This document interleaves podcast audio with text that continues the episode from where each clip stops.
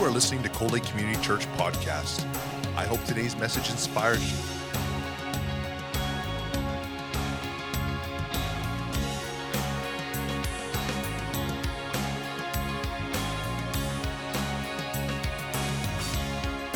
Cold Lake Community Church, a place where families come together. We're in our third message on practical Christian living. James chapter 1, verses 19 to 27. Father, we just ask that you will bless this message to our hearts. We believe that your word never returns void, but it will accomplish that which you purpose. In Jesus' name, amen. Seems there was a little boy with a bad temper. Not only little boys have bad temper, though, is it? His father gave him a bag of nails and told him every time he lost his temper to hammer a nail into the back fence. Well, the first day, the little boy had driven 37 nails. Well, it gradually dwindled down, and he discovered it was easier to hold his temper than to drive in those nails in the fence. So the day finally came when he wasn't driving any nails at all. He told his father about it, and his father said, That's great, son. Now, for every day that you can hold your temper, draw out a nail. And the day came when he had all of the nails drawn out of the fence. His father took him by the hand and he said, Come with me, I want to explain something to you. And then he said, Just look at that fence. He said, You see where you drove all the nails, you see all the holes that are in that fence. He said, That fence will never be the same again. It's scarred by all of those nails that were driven in. And he said, That's the way it is, son, with anger. When you get angry, you say things you shouldn't say. You do things you shouldn't do. And words leave scars. And you can say, I'm sorry, all you like, but the scars are still there. We are all aware of the fact that we're living in a fast paced world. Most of us find it very hard to slow down. With all the, te- the technology that we have today, you would think we ha- would have so much time on our hands. We ask someone how they're doing, and we seldom give them time to answer. We lose our cool in traffic, at the checkout, on the phone, and so on and so on. There's a lot of angry people in this world. God has an answer for anger management. And James tells us in James chapter 1, verses 19 to 21 Understand this, my dear brothers and sisters. You notice he's calling them brothers and sisters. When you're referred to as a brother or sister in the Bible, you're talking about a brother or sister in the faith, a Christian. Understand this, my dear brothers and sisters. You must all be quick to listen, slow to speak, and slow to get angry. Verse 20 says, Human anger does not produce the righteousness that God desires. Be quick to listen. It is very important in communication to be able to listen Anyone who does all of the talking when you're in a conversation is not really hearing what the other person is saying. And so, applying this to the Word of God, we need to read it, we need to listen to it, we need to study it. And if you find that there are things that you don't understand, there are plenty of people and plenty of resources that you can get to help you. Now, the internet today has a wealth of information. But let me caution you there's a lot of garbage.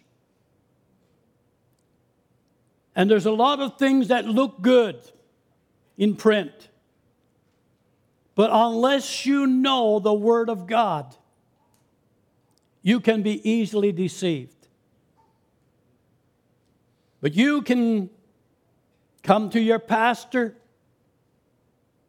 I can point you out to places that are wholesome, that are good, that have good instruction. They can explain it probably many times more than I could ever do it. I could show you places where I get my information. I don't want any of you to think that I'm coming up with all of these sermons just being original. We don't have to reinvent the wheel. We guide everything by what the Word of God says. And I look for gems and jewels that are good, that helps me to express what I want to tell God's people. So be quick to listen.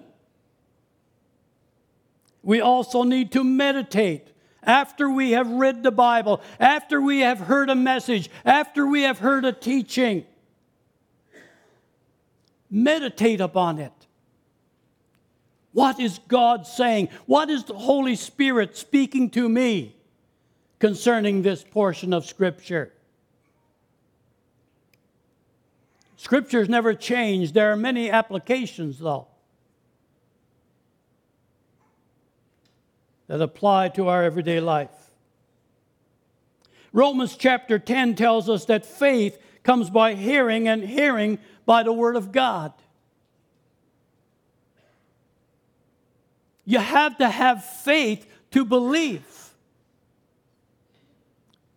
You've got to come to a point, and I've got to come to a point in my life where I believe that the Word of God is true. That the Bible is the Word of God. It don't just contain the Word of God. If you go around with that lie, if you believe that lie, you're going to be in trouble.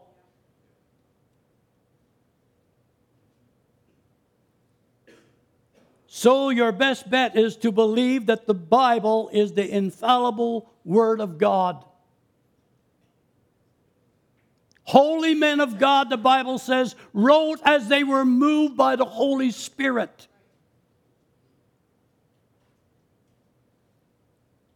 And Jesus said, My words are spirit, they are life.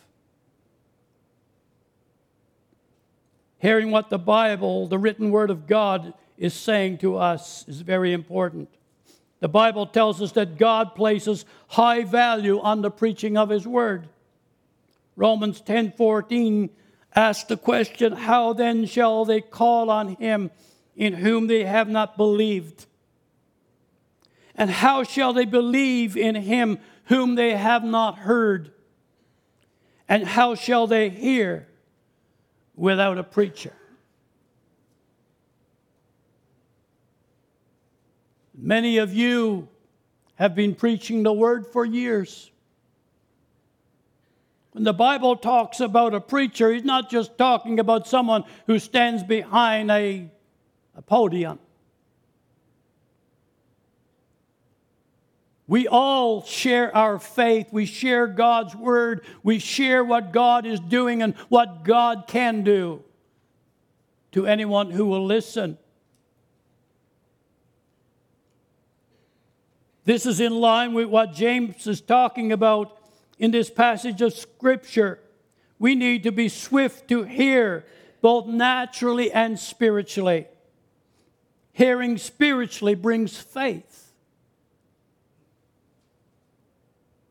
In 1 Kings chapter 19, there's a biblical illustration. There's a powerful story about a prophet named Elijah. He has seen God do some great things. He's seen God answer by fire upon a sacrifice, an altar that he had had the people drench with water.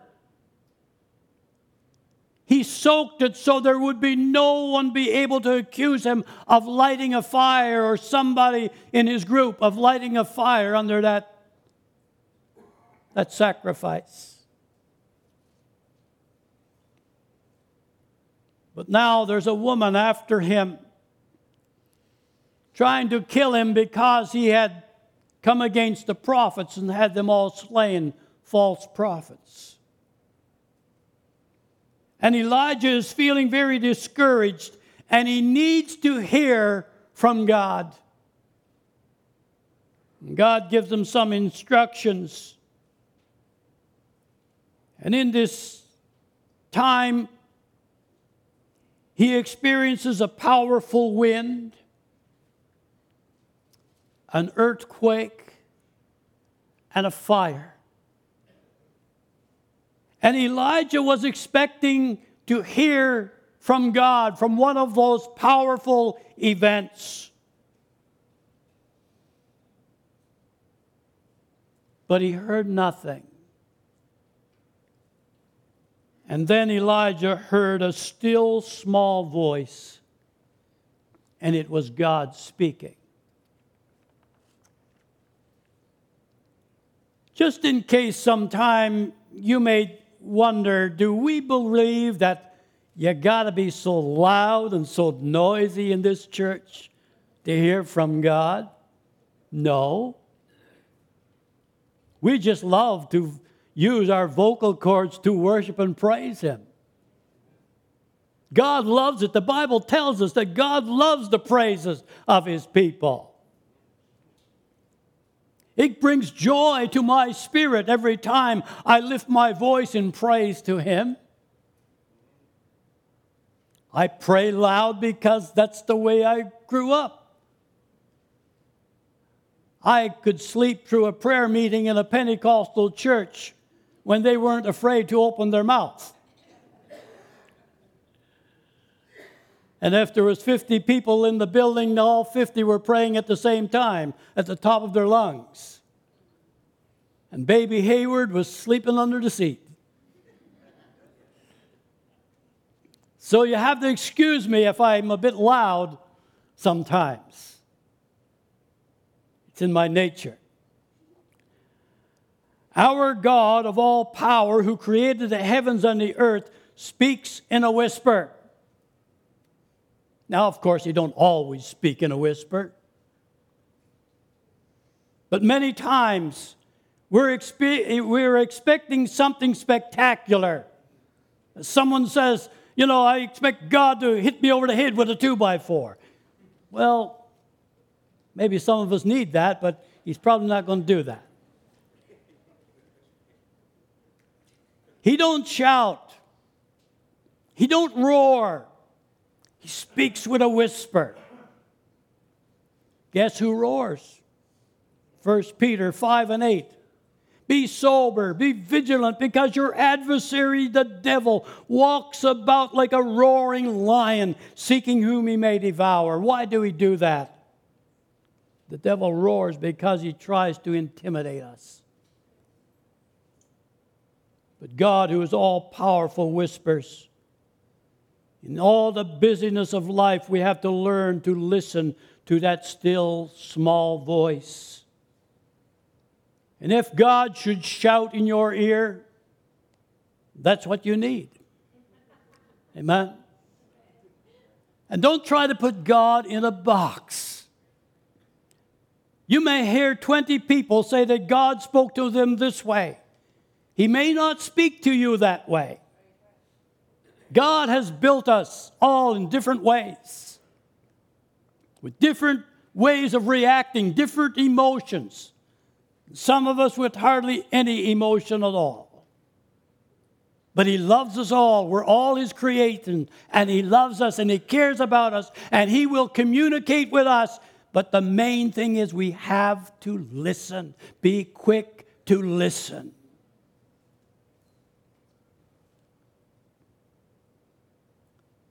He says, Be still and know that I am God. Psalm 46, verse 10. In all the busyness of life, we have to learn to listen for that still small voice. How does God want us to react in a given situation? Be slow to speak. Another very important thing. A lot of times we got our mind made up before we hear the other side of the story. We come, we assume too many things, and we, we open our mouth and we say a whole lot of things. And after we find out the real thing, the real truth, oh, I wish I hadn't said that. It's so embarrassing. And it is so hard to go and say, I'm sorry, I was wrong. God's word has a solution. I read somewhere that we have one mouth for two ears and two ears. And that should give us a fair idea how much talking we should do compared to listening. Well, Proverbs chapter uh, 10, verse 19. I got a couple of verses I'm going to read in the New Living Translation. And uh, Proverbs uh, 10, 19. Too much talk leads to sin. Be sensible and keep your mouth shut. Pretty much to the point, isn't it? Proverbs 13:3 Those who control their tongue will have a long life. Opening your mouth can ruin everything. And this is one that I have lived by all my life. You might wonder why Hayward don't talk too much in a crowd, except unless he's preaching, of course. But uh, here it is Proverbs 17 28. Even fools are taught to be wise when they keep silent, their mouths shut. When they keep their mouths shut, they seem intelligent. And Proverbs 29 20. There is more hope for a fool than for someone who speaks without thinking. These are wise, wise portions in the Bible. James is very clear. We need to think before we speak. Proverbs 18:21 tells us that death and life are in the power of the tongue. We need to take those things very seriously. Very practical instructions for everyday living. And then be slow to become angry. Anger is a major problem in our world. We live in an anger driven society. Just go to any stop sign in Cold Lake and not be ready to press the gas when that light turns. See how long it's going to be before you get a honk behind you. Somebody's impatient. Anger interferes with your ability to think rationally. Ephesians 4:26 says, "Don't sin by letting anger control you. Don't let the sun go down while you're still angry." The Bible recognizes that we all get angry. And there's a place for anger. But not to the point that you hold it in overnight. You deal with that thing quickly. Amen? Don't sin by letting anger control you because when anger controls you, you are not in control. And when you're angry, how many times have you said things that you wish you had never said? It's just like, just like the nails that were driven into that fence. When the nail is driven out, taken out, you say, I'm sorry. But many times the scar is deep, and it takes a lot of time for that scar to heal. Anger can quickly turn to bitterness, and you don't want that to happen. An angry spirit stops us from listening and learning. Anger prevents us from godliness and holiness. It opens the door for filth and evil. Human anger do not produce, the Bible says, the righteousness that God desires. Secondly, there is a practical path to righteousness. We need to do some spiritual house cleaning. So, James in chapter 1, verse 21 says, So get rid of all filth and evil in your lives and humbly accept the word that God has planted in your hearts, for it has power to save your soul. Now, you have to realize that the context that this is written in has been talking about anger. And he's saying that get rid of all the filth and evil in your lives. And these are things that are produced if you allow anger to grow and produce bitterness in your life. Get rid of what is hindering you from your relationship with God. It's an action that must be taken, friends. First, we must confess and repent of every known sin. Then we must examine ourselves. Am I living for Jesus or for myself? What is my motive? Sanctify yourself by putting away and purifying and changing your lifestyle. There's power in His Word, it directs us in the right way, into right living which the Bible calls righteousness. Allow the word to be implanted in your heart and in your mind. It was David who said, Your word I have hid in my heart that I might not sin against you. In Mark chapter 12, verse 30, Thou shalt love the Lord your God with all your heart, with all your soul, and with all your mind, and with all your strength. This is the first commandment. And the second is to love your neighbor as yourself. But you see, it is, it is encouraging us to give it all you've got all your heart, all your mind, all your soul, all of your spirit, everything, all of your strength. Anyone just going by the name Christian is deceiving themselves. Do you agree with that? If we're just professing to be a Christian but not living the life, we're deceiving ourselves. Christian means to be a follower or a disciple of Christ. So I need to ask myself Am I a follower of Christ? Am I a disciple of Christ? Am I learning from Him? Am I doing what He says to do? As James says, once said, we must be doers of the word. It is a picture similar to taking off filthy clothes after a long day working outside. Those of you who have worked hard and worked up a sweat and got a bit dusty and smutty from the job, even if you were changing a tire or fixing something on your car, it's so nice and refreshing to get into that shower and get clean and put on clean clothes. You feel so good and so fresh. And in a way, that's what it's like when you get rid of all of the garbage that you allow to accumulate in your spirit, in your soul.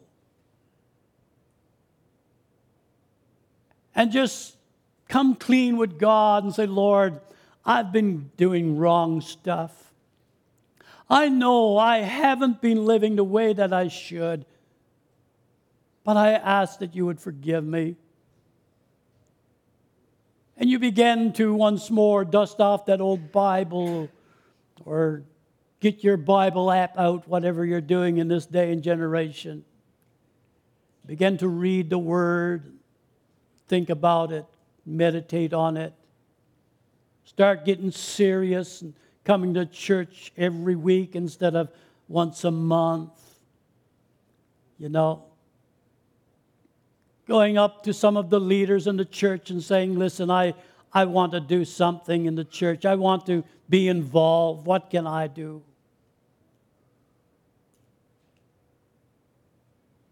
When that sort of an attitude begins to take hold of you again, it's just like taking a fresh shower, putting on new clothes. You feel good because you're doing something that's pleasing to the Lord. So be a doer of the word. James 1 22 says, Do not merely listen to the word, but and so deceive yourself. Do what it says. You and I are responsible for understanding the word of God he has provided teachers and pastors to help us to understand. When you dedicate yourself to the study of prayer and prayer, you will not be deceived. You say, Pastor, why are you preaching those messages? I'm a, I, I am a realist. I'm not going to be with you a long time. There's going to be somebody else come in. And I want them to be able to go right from the beginning, put the pedal to the metal, and take this church to the next step. I want you to be well versed in the Word of God so you will know the truth. When the new pastor comes in, he'll come into a congregation that has been set free. Not feeling that they've got to live by a lot of rules and regulations, but free to follow the Word of God, believing it, and experience it in their everyday life. John 14, 26 says, When the Father sends the advocate as my representative, that is the Holy Spirit, he will teach you everything and will remind you of everything I have told you. John 16, 13 says, However, when the Spirit of truth has come, he will guide you into all truth, for he will not speak on his own authority, but whatever he hears, he will speak and he will tell you of things to come.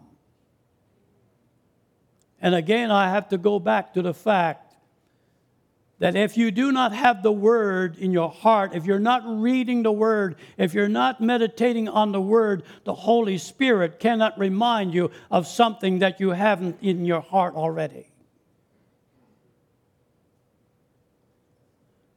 A reminder is something that you already know.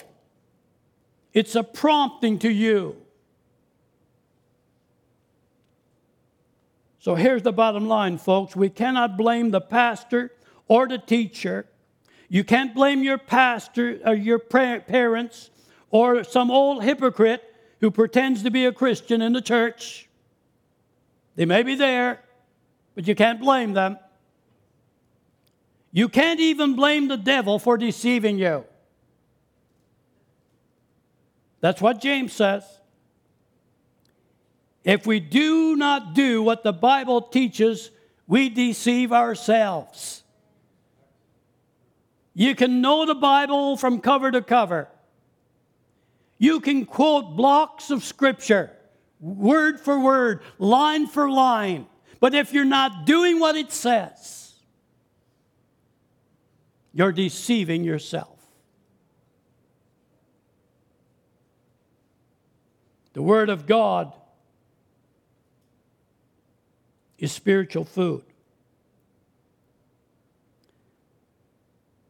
A forgetful hearer, Paul says, anyone who listens to the Word but does not do it is do what it says. It's like someone who looks at his face in a mirror and afterwards looking at himself, he goes away and immediately forgets what he looks like. A forgetful hair is not really serious about the things of God. We need continuous portions for our spiritual well being. The Word of God is food for our souls. Jesus said in John chapter 6, verse 63, the Spirit alone gives eternal life. Human effort accomplishes nothing. And the very words I have spoken to you, they are spirit and they are life. There is a blessing for those who will continuously apply the Word of God to their life situations. But whoever looks intently into the perfect law that gives freedom and continues in it, not forgetting what they have heard, but doing it, they will be blessed in what they do. Verse 25 of James, chapter 1. It is the Word of God that gives spiritual freedom. His Word is truth. John 8, verse 31 to 32, Jesus said to the people who believe in him, You are, my, are truly my disciples if you remain faithful to my teachings. And you will know the truth, and the truth will set you free. Again, James brings us to the importance of the word. Watch what you say. Your tongue can mess you up real bad. Again, James brings us to the importance of the word. Those who consider themselves religious and yet do not keep a tight rein on their tongue deceive themselves and their religion is worthless. Verse 26 of 1 James of James chapter 1. We're going to leave it there for now, but James has much more to say about the tongue.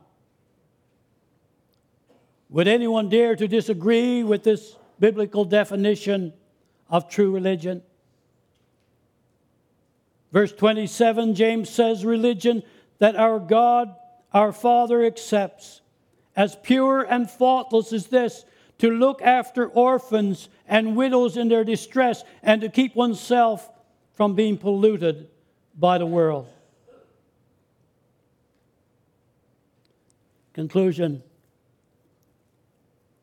The true Christian does not allow immoral, filthy behavior to remain in his or her life. The key here is remain, folks. We all do foolish, sinful, stupid things. If we entertain that and allow it to remain and don't do anything about it, that's not wise. Get rid of it. For the Word of God to work, it must be planted in good soil. It's time to get rid of the weeds and the stones in our lives. Jesus taught a parable about a condition of the heart of people who heard the word. he says that the weeds will choke out the word, the seed. It will hinder and prevent growth. I shouldn't have to spell out the weeds and that are hindering Christians today but I will. The Word of God will not take root in your life if you continue to entertain pornography, drunkenness, immoral practices, fornication, adultery, greed, lying, cheating, unforgiveness, bitterness, strife, and so on and so on and so on. This is what's happening in the church, and it has to stop. Paul confirms this in 1 Corinthians chapter 6. Some of you were once like that, but you are cleansed. You are made holy. You are made right with God by calling on the name of the Lord Jesus Christ and by the Spirit of our God. There's been a change that has taken place in our lives. Christians are different. We're supposed to be different. 2 Corinthians 5:17 says, "Anyone who belongs to Christ has become a new person. The old life is gone, and a new life has begun." I will continue to quote these scriptures over and over and over and over again because they need to be. We need to listen, we need to hear, we need to heed what the Spirit is saying to the church. You can find lots of people that will tell you what you want to hear. But I'm going to stick with telling people what they need to hear. We need to go by the Word of God. We are Christians.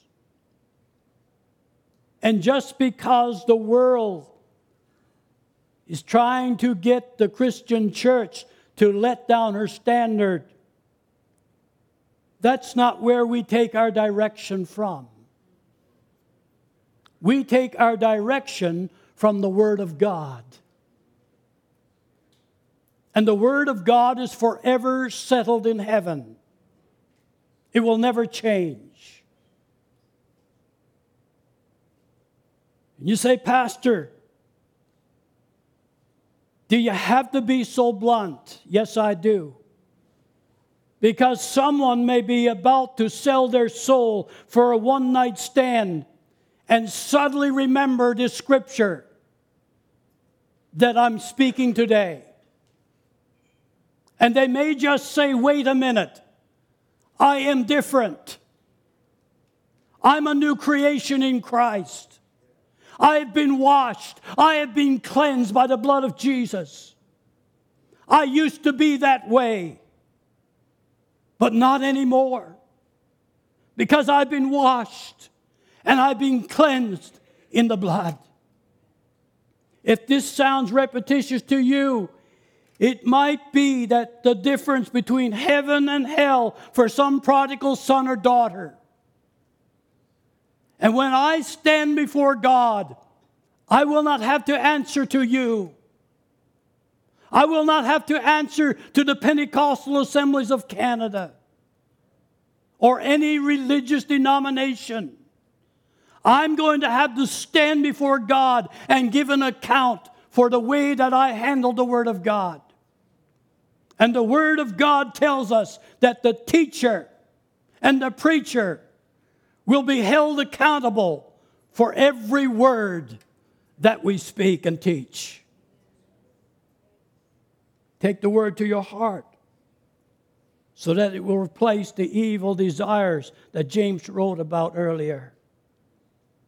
Let the word sink into your heart so that it will influence every part of your life. Because the word has the power to save you from making a big mistake. Hearing the word must be followed by obedience and doing what it says. James 1:22, I'll read it again. Do not merely listen to the word and so deceive yourselves but do what it says. Heavenly Father, I want to thank you today for your precious word. Lord, we believe that your word will find a lodging place in the hearts of your people. And I know, Lord, many people will hear, will have heard many different things as I've been preaching this word today. And we want to thank you for your faithfulness. As we go to our different homes now, we ask that you will bless us. Pray, Lord, that you will help us, Lord, to consider what has been spoken today and make the necessary corrections if there's any necessary corrections to be made. And we'll give you all of the honor, the glory, and the praise. In Jesus' mighty name. And everybody says, Amen. Amen. Lord bless you. Have a great day in Jesus. Anyone who needs prayer, you come forward and we will pray with you.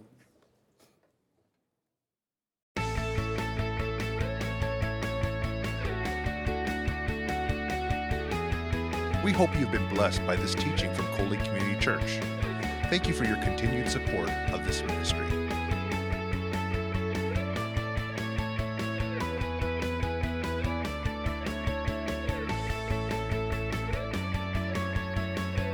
Lake Community Church, a place where families come together.